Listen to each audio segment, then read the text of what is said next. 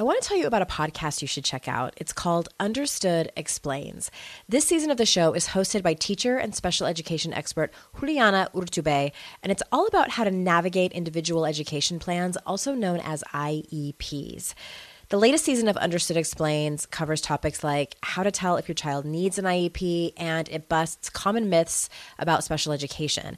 As a parent myself of a child who's had an IEP since kindergarten and he's now a 10th grader, I know how confusing, overwhelming, frustrating, sometimes daunting the whole process can be. I checked out an episode of Understood Explains called The Difference Between IEPs and 504 Plans. And what I love about it is how easily Juliana explains everything. She answers common questions that probably every parent or caregiver has. She dispels myths and is concise and to the point. To listen to Understood Explains, search for Understood Explains in your podcast app. That's Understood Explains. And there's a direct link in the show notes if you need it. When you start questioning in one area, it leaks over into other areas. You can't help it because basically at the root of that is your suspicion of orthodoxy or tradition or the status quo. So you start questioning everything. so it can be very traumatic. You're listening to Make Some Noise podcast, episode number 466 with guest David Hayward.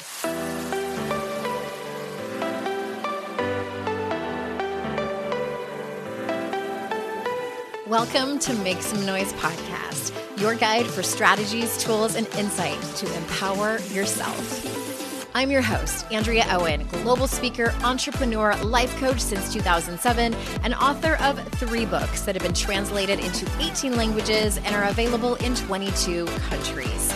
Each week, I'll bring you a guest or a lesson that will help you maximize unshakable confidence, master resilience, and make some noise in your life. You ready? Let's go.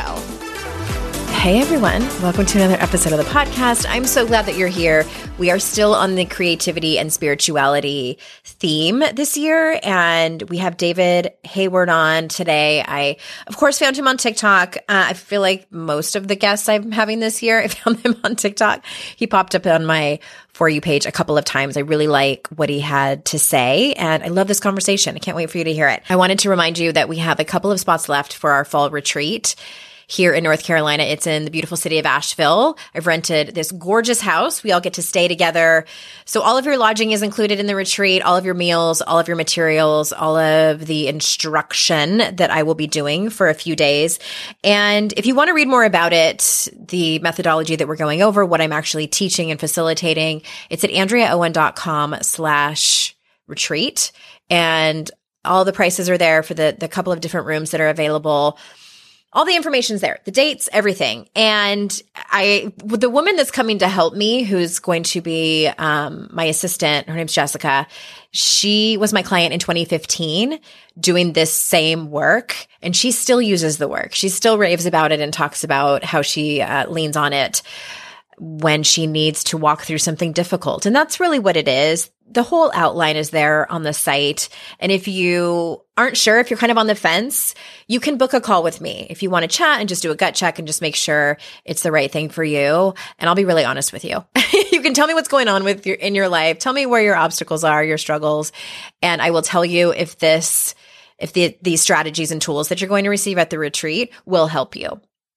And I'm just really excited. I'm excited to see people in person and um, just get to hug people with consent, of course. So again, AndreaOwen.com slash retreat. All right, let me tell you a little bit about our guest today. In 2010, after 30 years as a pastor, David left his ministry to focus on Naked Pastor and the community that was emerging around it, and now it's his full-time gig. David believes that questions are the answer to authentic growth. It's why he uses words and images to challenge the status quo, deconstruct dogma, and offer hope for those who suffer under it. With a master's in theological studies as well as diplomas in religious religious studies and ministry and university teaching, David's no stranger to belief systems. His art expresses the stories and struggles of spiritual refugees and those who question, doubt, or reject the confines of religion. Each piece encourages important conversations and acts as a catalyst for critical thinking. So without further ado, here is David. David, welcome to the show. Thank you. Glad to be here. I'm excited to have you. I, I mentioned before we started recording that this, you're the first guest to come on with this topic. We've had so many different personal development topics. I've been doing this for almost, oh my gosh, 2013. So almost 10 years. Wow. And like, yeah. no pressure, but you're the first person to come on and talk about this. Oh, I hey, I, that's, I'm cool with that well, you're kicking us off. I know you won't be the last, but we're we're um we're doing themes this year on the show, and now we're talking about spirituality and creativity. And mm-hmm. I, I, uh, as I have found many guests this year on TikTok, and you embody both of those things. And I I want to start by because this is a, a topic that is um, brand new to this show. Can we start by talking about? Can you give us what your definition of the term deconstruction means? Let's okay. start there. Sure. Uh, so I I was reading about uh, deconstruction, this philosophical school that was um, launched by um, Derrida in France years ago. Uh, so basically, his claim is that there is no such thing as objective truth in a text that every we all come with our own interpretation and so on and so forth and i was I was heading to a seminar, a workshop weekend with other pastors, and we were encouraged to read books on deconstruction because they were going to show us how it was wrong. But mm-hmm. instead, it had the opposite effect on me and converted me basically to agree. I agree that we all approach everything with our own interpretation. Um, so that when somebody says the Bible says, really what they mean is, I think the Bible says according to my interpretation.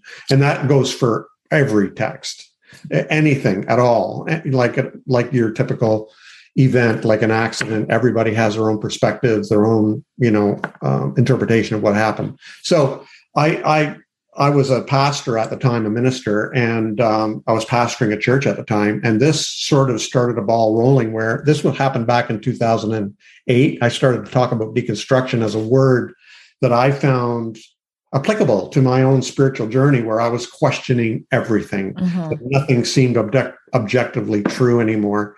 And I was really analyzing and taking apart and questioning everything that I believe, right down to the roots. And uh, so deconstruction is basically that. It's like instead of constructing, you're deconstructing. It's like instead of building a house, you're actually tearing it down all the way to the foundations and maybe even digging up the foundations. So yeah. that's what I mean by deconstruction. And it can happen in any sphere of your life. Like people deconstruct their political views, yeah. people deconstruct their ideas of relationships, people deconstruct their ideas of sexuality, people deconstruct their ideas of spirituality and religion. And and so that's kind of what I specialize in. Okay, I love that explanation. And so I, I also interpreted it, it, as deconstruction typically happens when we've been indoctr- indoctrinated a certain way. Is mm-hmm. that fair? Yeah, conditioned. Okay. Yeah. Yeah. Yeah. And now that you explained that, I was like, wow, I've gone through deconstruction in many areas of my life. Yeah. Didn't realize. Exactly. Yeah. When you start questioning in one area, it, it leaks over into other areas. You can't help it because basically at the root of that is your suspicion of orthodoxy, basically, right. or or or tradition, or the status quo, mm-hmm. you know, or the or the herd. Uh, exactly. It, you start, and so you start questioning everything. so it can be very traumatic. Yeah, well, I'm glad you said that because and it's so funny I'm just putting I'm just putting it together now. So when um this was back in I think I had just had my kids were babies.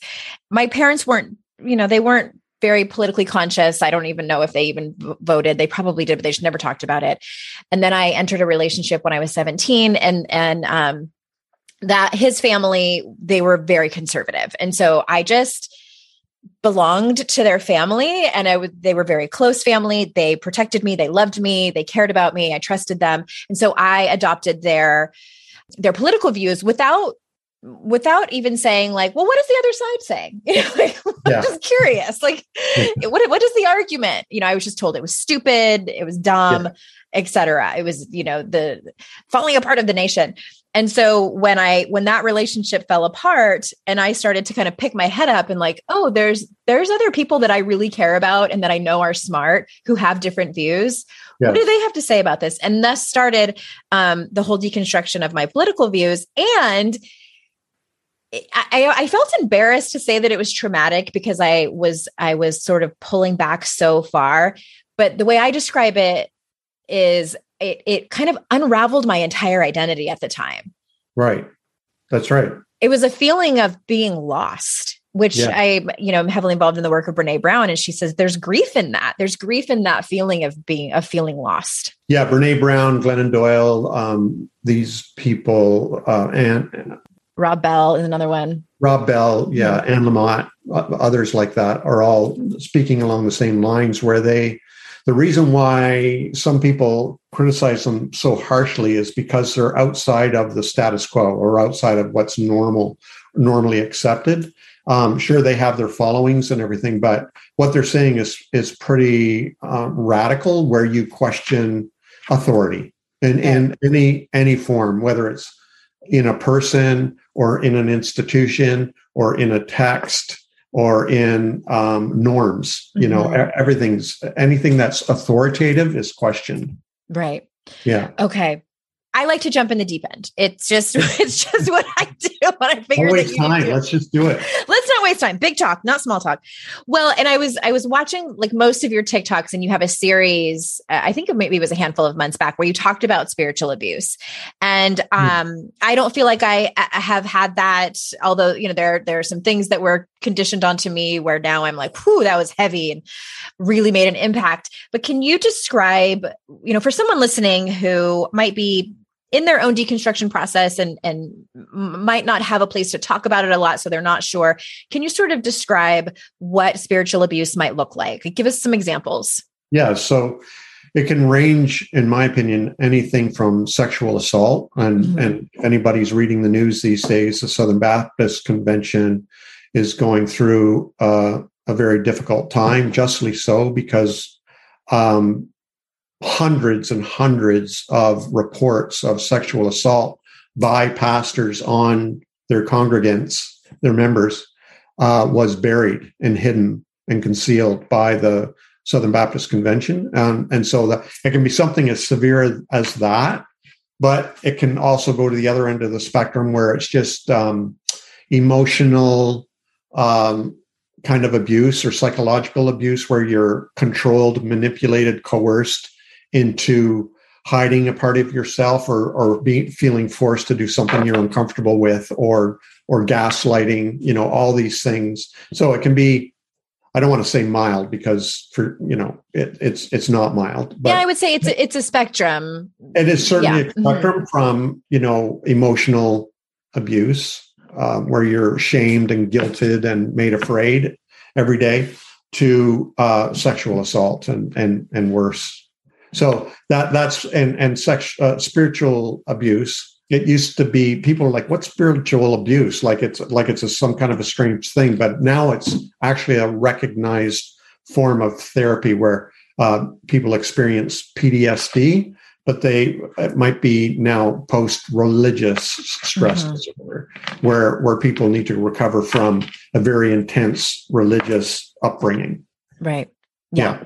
I have a I have a a dear dear friend who is experiencing that right now, mm-hmm. and it, yeah, I mean, I'm I'm thinking about the entire spectrum and thinking about some of the things that I was told, and I remember being very young and asking. So I grew up in the 80s when um, do you remember those commercials with I think it was Sally Struthers when they were they were getting donations for children in Africa.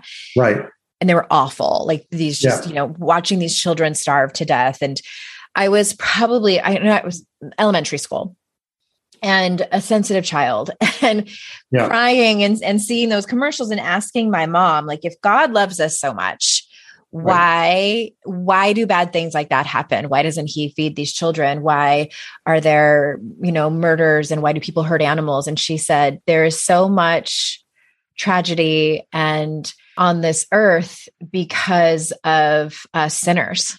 Yeah. That's and I was like, so it's my fault? Like I I took that on as I am such a bad person for right. lying to my mom about, you know, eating the candy that she told me not to eat. That yeah. that is why there are children starving in Africa. Like that's I interpreted it that way. Right. And um and that's like one of the worst things I can remember, which is far less egregious than some things that people other people experienced but i have several examples like that of yeah. and this is no blame and shame to my mom like she grew up catholic like that's what they believed so There's definitely been times in my life where my paycheck ran out before I got paid again, and I wish I could have accessed my next paycheck a few days before I was due to get it. Well, what if I told you that can happen with Earnin?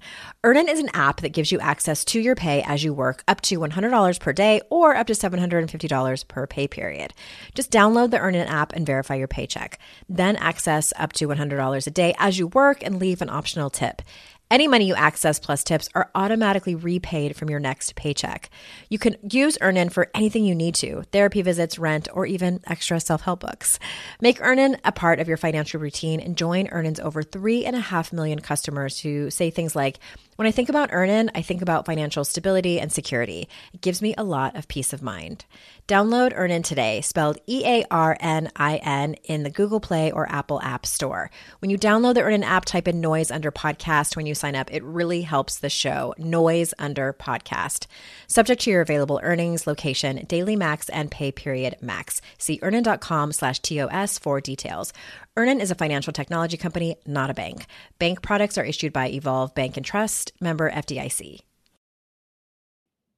Feel like you're the martyr in your family? You're not alone. Hey, this is Joanne and Brie, and we're from the No Guilt Mom podcast. Brie, we talk to a lot of moms. Yeah, we sure do. And if you're a mom who has a to-do list that is so massive that you get overwhelmed and you shut down, or if you fall into the habit of doing everything for everyone and don't know how to change it, we can help you become a no guilt mom. We're going to take you from family martyr to family model. That's role model, so that you role model the behavior that you want to see out of your kids. You're going to go from being tired and overwhelmed to energized and guilt free. Every week, you'll get actionable strategies that you can implement right away from the experts that we interview and from us. We also have a whole lot of fun, so check out the No Guilt Mom podcast everywhere you listen to your favorite shows.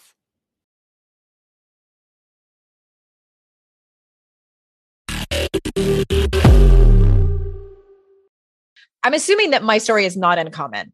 No, that's the standard um, standard line. stuff. It, mm-hmm. it, it's not superficial. It's a very, very deep issue, and it goes back it, in theology. It's called theodicy, the study of theodicy, where how can there be a God and and when there's the presence of evil or there's suffering or God is silent or whatever. These are very, very serious issues mm-hmm. that people struggle with. And so often people make a choice. Uh, okay, there must not be a God.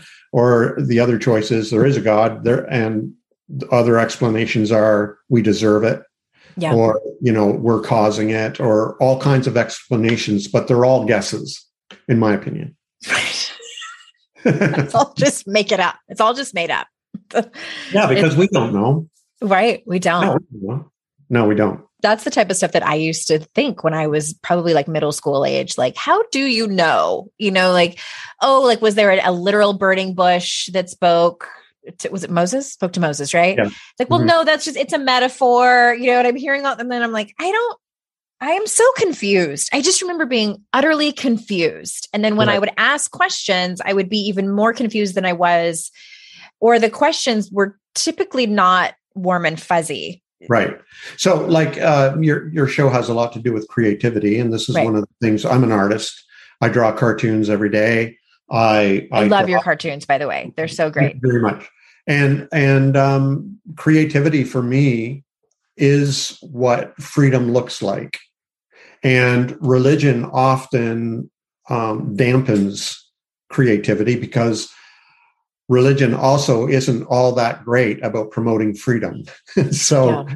it's it's all connected and and so with my cartoons and so on i'm trying to break that barrier and trying to break those handcuffs mm-hmm. on people that people feel uh, where you know because of their religion um, they can't express themselves as they truly are they can't be truly authentic and and therefore they can't be truly creative right. and and what we're seeing now more and more out there that um, a lot of uh, creativity is happening by people who are ex-religious or ex-evangelical or ex-lutheran or ex-mormon mm-hmm. or you know deconstructing or whatever. They're exploding with creativity because it's been bottled up for so long. Yeah i believe that. Well and kind of switching gears you yeah. had a you had a video where you were talking about I for, and I'm going to totally misquote you so I won't even try but I think someone had asked you specifically like what do you believe? Like what what are your specific beliefs? And and you said something like that you don't like to answer that.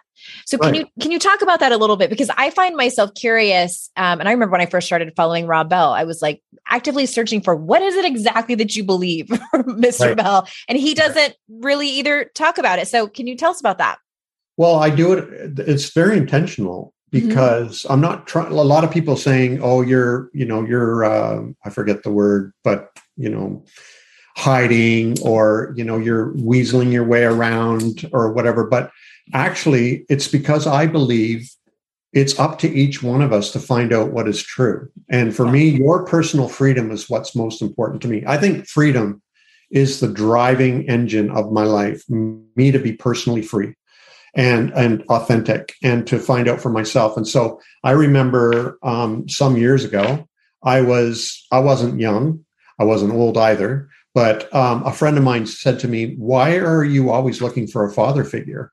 And it was that that came to me at a time in my life where i was really really intensely searching for what was true and looking all around for the answers and reading books and talking to people and mentors and gurus not just christian but also buddhist atheist philosophers, mm-hmm. quantum physicists, everything, just trying to find the answer.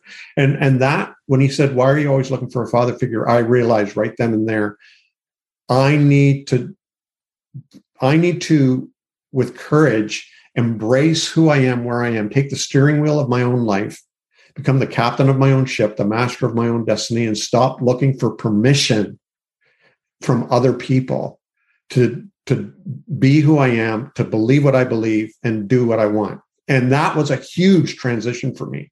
And, and a lot of people who grow up in religion and so on were so scared about believing something wrong or saying something wrong or you know or being punished or judged or corrected or rebuked for it that that's just the genre the environment the culture in which we grow up in but for me i broke away from that i just like that's right. I don't need permission. I can be me and I can believe what I want to believe. I can do my own searching and find my own answers and not keep looking to some authority figure or guru to provide it for me. I, I love that, that, that you do that. And I, I also think it's helpful because I, I imagine that people who who find your work and, and follow it and, and other people who are talking about deconstruction are feeling lost yes. and they're kind of and maybe they're desperate maybe they're just searching for what to believe. And and really it's not up to you. And because we tend to put experts on pedestals and it's like oh well if david says you know that we we don't believe in the the hard rules of of you know organized religion or, or, christianity or what have you but instead it's this this and this then i should believe in this this and this. But instead you're right. giving people an, an invitation really to figure out what works for them yeah, it's it's to assume autonomy, mm-hmm. self-determining independence. That's a huge thing that at some point in our lives we have to embrace and manifest and yeah. express. We have to accept the fact that we are free and autonomous. And so I'm not your guru and I'm constantly resisting that. I get questioned that every day do you believe in jesus? Do you believe you know in god? Do you that you know please tell me how to do this or this or that. And you know if it's i, I sometimes answer those questions but yeah. most often i'm like well what do you think? What would you do? Or what would you believe in this situation? Like mm-hmm. and and then own it. Mm-hmm. own it. I think it like changes from day to day too. I don't know about you but like yeah but see that's okay. Like yeah, I, live, exactly. I live on a river Um, and, and, it's a huge river. It's called the Kennebecasis River. It's a Mi'kmaq name, the tribe, the tribe's land we live on. Mm-hmm. It's made up of many, many streams. So when I, if I go down to the Kennebecasis River and put a cup in, I could point to the cup and say, "There's the Kennebecasis River," but it's not really. Right.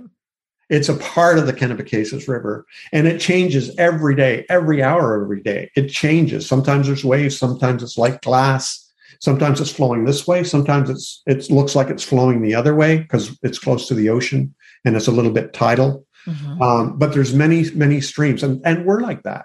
Yeah, we're we, are we are made up of many streams, and we don't have to be one thing like right. Lutheran, for mm-hmm. example, mm-hmm. and everything that Lutherans believe. Like we can we can be who we are, and all kinds of streams are flowing through us, and we just notice them as they flow by. But we're always who we are, mm-hmm. and and that never you know that that that's something we can count on. That's such a, such a beautiful metaphor. I love that. In your opinion does organized religion ever work? Like is it ever a good thing? Have you seen it work? Well yeah like uh, i'm not an enemy of religion. I mm-hmm. i just like to see it function in a healthy manner. That that's all. That's yeah. all i ask. Yeah. Um, one of the one of the greatest assets um, and values of organized religion is community. I think that's its number one advantage over mm-hmm. everything else. Like, so when I left the ministry and the church in 2010, that was the biggest pain point yeah. for me was the sudden loss of community because when you walk into a church most churches when you walk into a church for example it could be the same with a mosque or a temple or synagogue or wherever you're handed community on a platter right and all kinds of activities and potlucks and all kinds of support and you know friends and everything. Uh-huh. and and when you leave that that's all gone. And i have yet to find anything that even comes remotely close to fulfilling that. Alcoholics but, anonymous. What? Oh, alcoholics anonymous I'm, well, I'm in, in recovery, but but that has it, its own spiritual roots. yes, it does, and and it has its own issues as well. It's, but absolutely, I'm not saying the church's uh, form of community that it gives us is necessarily healthy. There's a lot of problems with it. So religion. I grew up in religion. Um, I would, lived in religion. I was in the deep end. I was mm-hmm. like all in for most of my life, almost all of my life. And then I left organized religion in 2010. But I wouldn't be who I am now unless I was who I was then. Right. It all folds in, it all contributes. I compare it to compost, which is half earth and half shit. Mm-hmm. Half, half good, half bad. Gross. And it all gets folded in together. And that's what I grow out of. So religion served a purpose for me in a in a way. I call her my spiritual mother, the yeah. church. But in many ways, she was very controlling and mm-hmm. bitchy mm-hmm. sometimes, and really hard demanding. to get along with, and demanding and strict and and all those things. But I I have a lot to be grateful for, even though I also have a lot that I didn't appreciate about it. Yes, I, I, completely understand that. I'm sure a lot of people listening do too. So uh, that that community aspect is is really when I had an eye opening moment. When I had I mentioned before we started talking, I left the church when I was a teenager and had moments where I where I came back. I, my first marriage, we got married in the Catholic Church. That was his choice, um, and it worked mm-hmm. out because I had been baptized Catholic. So I guess I was like, oh, I was uh, I was approved. I got their stamp of approval then we got divorced and I had children. And when I had babies was when I started to feel the dogma um, of, okay, I haven't baptized them yet. And I, you know, I was nervous of what might happen to them if they passed away without being baptized. And so I brought them, we were living in Oceanside at the time, we're still in San Diego. And I brought them to, I don't know if it was a mega church, but it was definitely like a mini mega church and I really liked it. I mean, they had like a coffee shop and a bookstore and like great stuff for my kids. And my kids had fun at the um at the Sunday school and they drew pictures of Jesus. And I was like, okay, I could, I could do my husband's an atheist. So it was just my my second husband. So it was just me and my kids. And I remember sitting in the congregation and listening to the sermon and feeling that cognitive dissonance of like, I right. love this, but I something is wrong. It's right. like being on a first date with someone and you're like, oh, what something is off and I don't know what it is. Yeah. And it took me we, I think I, we attended for a couple of months for me to realize it wasn't the religion I was missing, it was the community. Right. I wanted because my my first marriage had fallen apart and I was such a part of that community and right. then although I loved my new husband, I didn't have the same friends anymore and I was basically starting my life over and I had these two babies and I was um mm-hmm. lonely and just uh, questioning. I was having a bit of a 34 year old crisis. I wasn't quite midlife, but that's it was such a huge epiphany. And which brings me to my next question for you right. around dogma mm-hmm. is I went through a period of years, mm, gosh, David, probably five to seven years. And, and it wasn't intense, but it was definitely like the the whisper of Andrea, what if you're wrong? What yeah. if? what and I know that this is from years of indoctrination growing up. What if you and I would have these these you know images of of dying and going to the pearly gates and they're like, "Well, sorry. you can't come in cuz you you know and and worrying about my children's yeah salvation and it just so, do you have any advice? And I'm I'm past that now, and I have so much more freedom now. And it's like, okay, it's all just made up. Like I really truly believe that. Do you have any advice for someone listening who might be in that similar situation of um, it's kind of like this limbo of you know not quite to the other side yet, not where they used to be, but sort of in this little bit of a dogmatic fear. No one told us the truth about parenthood. Why? This is the podcast everyone needed before they had kids because now that those little ones are here, whew, there is a lot to unpack. I'm Rachel Shepardota, and I am your host for the podcast No One Told Us, where we tell the truth about parenting and let you in on all the stuff you really should have known about before having kids.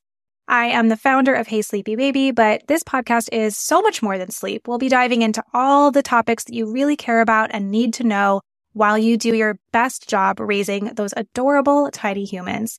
Our goal is to just make you feel less alone and less overwhelmed. There are so many things that no one tells us before becoming a parent. And I think that we should really pull back the curtain on becoming a first time or second time mom or dad to share the good, the bad, and the ugly. We'll have a little education, a little fun, and a whole lot of heart that goes into each and every episode. So join me and our amazing guests each week to hear us talk about what no one told us. If you're a parent, I invite you to join us at the Mindful Mama podcast, where it's all about becoming a less irritable, more joyful parent. With sometimes hilarious and always thought provoking experts and friends, at Mindful Mama, we know that you cannot give what you do not have. And when you have calm and peace within, then you can give it to your children. I'm Hunter Clark Fields, and I can't wait to see you there. Listen in to the Mindful Mama podcast.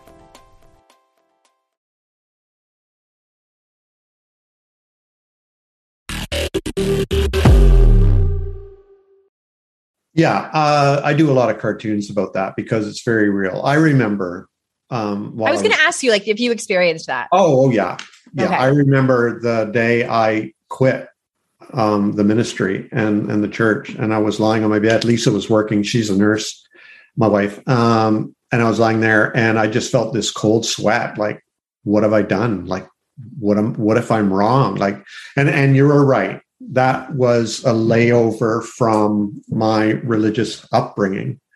It's kind of like um, we had a, a, children's book that we read to our kids. Uh, it's Inuit. Uh, the author is Inuit and um, a northern mm-hmm. uh, indigenous people, and um, they have it's all about these monsters i can't remember the inuit names um, but monsters that lived under the ice and and they would tell the children these stories and the whole point was to scare the children from going onto thin ice okay. in the in the spring in, during the melt mm-hmm. you know or or too early that's basically the function of of fear in religion. It's to scare us into let's from a positive viewpoint to be safe. From a negative viewpoint to just stay here like within these limitations.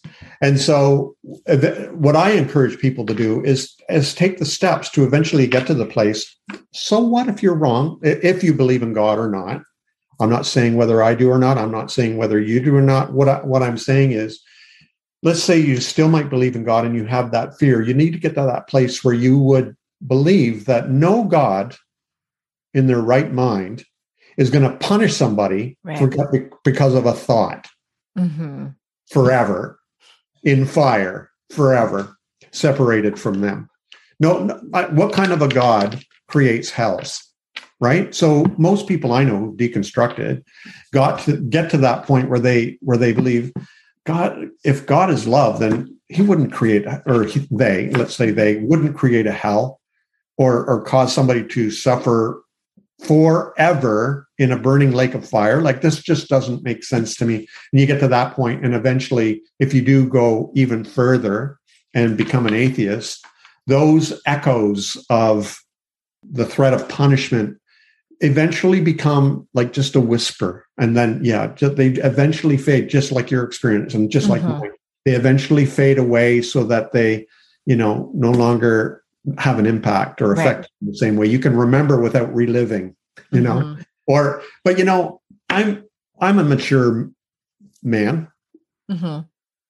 Still sometimes the dark freaks me out like when i'm in a weird place and i'm walking upstairs in the dark and i'm feeling my way in the cellar it's it kind of kind of scary but it's Yeah. all you know the whole thing about monsters and everything under the stairs it just it just has a way of sticking to you sometimes Yeah. and it's the same with it's the same with the threat of punishment and all that it, it eventually goes I would agree with attest to that from my own experience that it just it took time. And what also helped me is is talking to people who had been through it before just like anything else.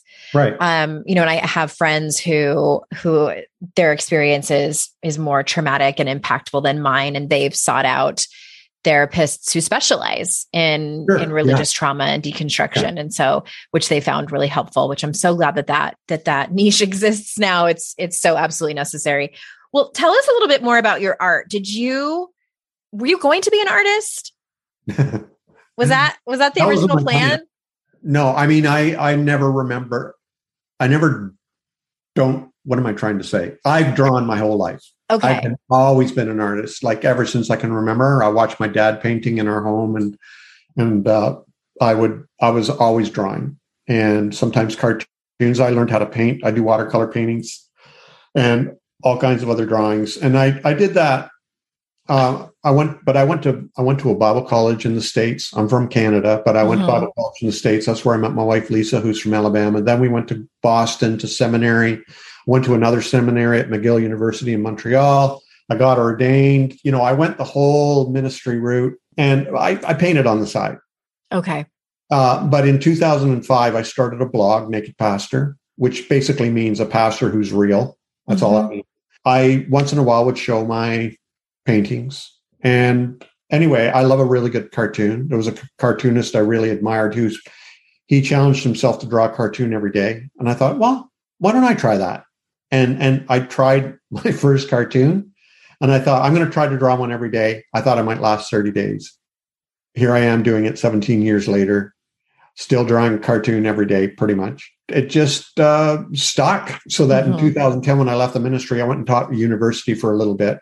But then in 2012, I decided, you know, I'm going to try and make Naked Pastor a full time job, and I, I I put all my effort into that, and and that's what I've been doing since 2012. So 10 years I've been doing Naked Pastor full time, and and basically, if anybody asks, if you ask, have you heard of David Hayward? Most people will say no, but Naked Pastor, more people have heard of Naked Pastor. And my cartoons are pretty popular. They get shared a lot, and and some of them go viral. So I'm really happy about that. I'm really excited about it and even to the point where I have a best of cartoon book coming out this summer. So um, congratulations yeah, yeah, I'm really excited about it. It's my tenth book too. So Are they Yep. all about religion or are they all kinds of different topics? all kinds, mostly to do with deconstruction. Mhm. Some one has to do with uh, money, though. I say money is spiritual because I had to wrestle with my religious views about money. Sure. I, and so I wrote that into a book. Um, money is spiritual. I do one about marriage. Um, Till doubt do us part. when changing beliefs change your marriage, and um, other ones are about, about deconstruction and stuff like that. Mm-hmm. Um, and and but this one's my best of. So I have thousands of cartoons, and I had to choose 125 to fit into this book. So it was quite a challenge. But yeah, it's coming out in July. That's awesome. That's great. We will. So this theme will come out around there. So we'll make sure and put that put, that in the show notes. Before we close up, is there anything based on our conversation or even otherwise that you want to make sure that gets said that I didn't ask? Yeah, I would. I would say to your your people who are listening, um, what I found really really helpful for me you know in my deconstruction even though my theological deconstruction started way way back years decades ago mm-hmm. uh, my deconstruction from church is more recent but um and and religion uh it's it's been quite a journey but what i would encourage your guests if any of this you know is hitting home for them is to do it creatively like that's the whole the whole part of um, this deconstruction thing is you becoming more authentically you. Uh, and so, like, write your honest feelings and thoughts in your journal, or write poetry, or draw pictures, or paint paintings, or you know do do stuff that or you know creative dance or interpretive dance that's what i was thinking of yeah, yeah. Like do, do things that are uh, an expression of your creativity and i found it was very cathartic for me. I'm not only helping other people who identify with my art and relate to it, but it really is a cathartic process of of creating through your journey and has a way of exercising your own personal demons so mm-hmm. um, i would just encourage your listeners to to try that as a way i love that thank you thank you for mentioning that i i think art and um creativity is so linked to healing and growth okay. in our evolution. Could I could I give an example? Like yeah, uh, yeah, please do. In 2012, uh, it was 2010 when I left the ministry. In 2012, though, I sat down one Sunday afternoon with pen and pencil and paper, and I just started drawing. I had no idea what I was drawing. I just started sort of sketching, and I ended up with a drawing of a little girl holding up a teddy bear to a big, huge grizzly bear towering mm-hmm. over her. And my wife's like, what's that? Because it was mm-hmm. so out of character for my style. And um, I'm like, I don't know. I just felt it just kind of came to me.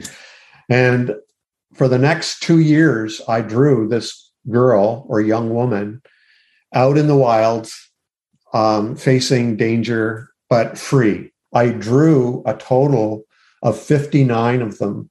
And I, I wrote a reflection for each one, like a meditation. And I called it The Liberation of Sophia. That's another one of my books. But halfway through the process, I realized I started, I got really emotional.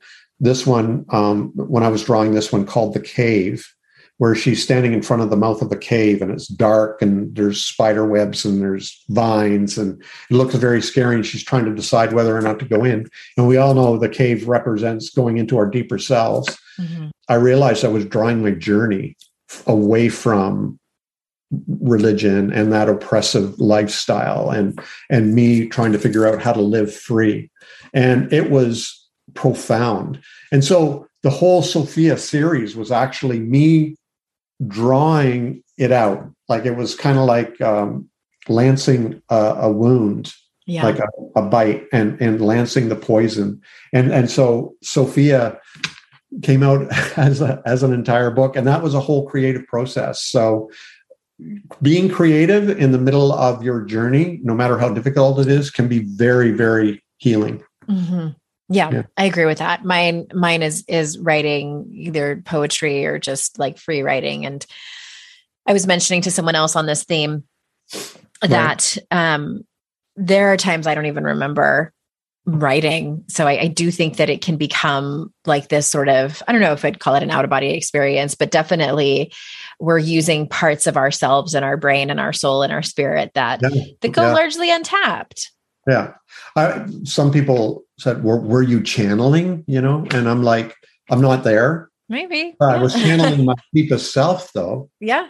And to me, it was like an alien because I, mm-hmm. I, I didn't know that part of myself she came out as a as a woman um, in in the wilderness um, named Sophia.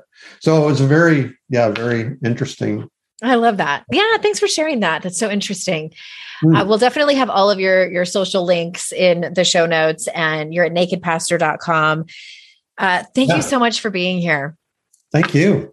Yeah. And listeners, thank you so much for your time. You know how much I appreciate that you spend it with uh, my guests and me. And remember, it's our life's journey to make ourselves better humans and our life's responsibility to make the world a better place. Bye for now. Hi there. Swinging back by to say one more thing. You know how I'm always giving advice over here on the show and on social media? And a couple of those things is that I'm always telling you to ask for what you want, be clear about it, and also ask for help. So I am taking a dose of my own medicine and I'm going to do that right now.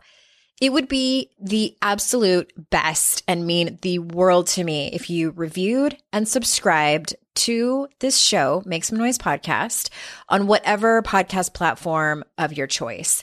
And even more importantly, it would matter so much if you shared this show. Sharing the show is one of the few ways the podcast can grow. And that also gives more women an opportunity to make some noise in their lives. You can do that by taking a screenshot when you're listening on your phone and sharing it in your Instagram or Facebook stories. If you're on Instagram, you can tag me at Hey Andrea Owen, and I try my best to always re-share those and give you a quick thank you DM. And also, you can tell your friends and family about it. Tell them what you learned, tell them a really awesome guest that you found on the show that you started following. Whatever it is, I appreciate so much you sharing about this show.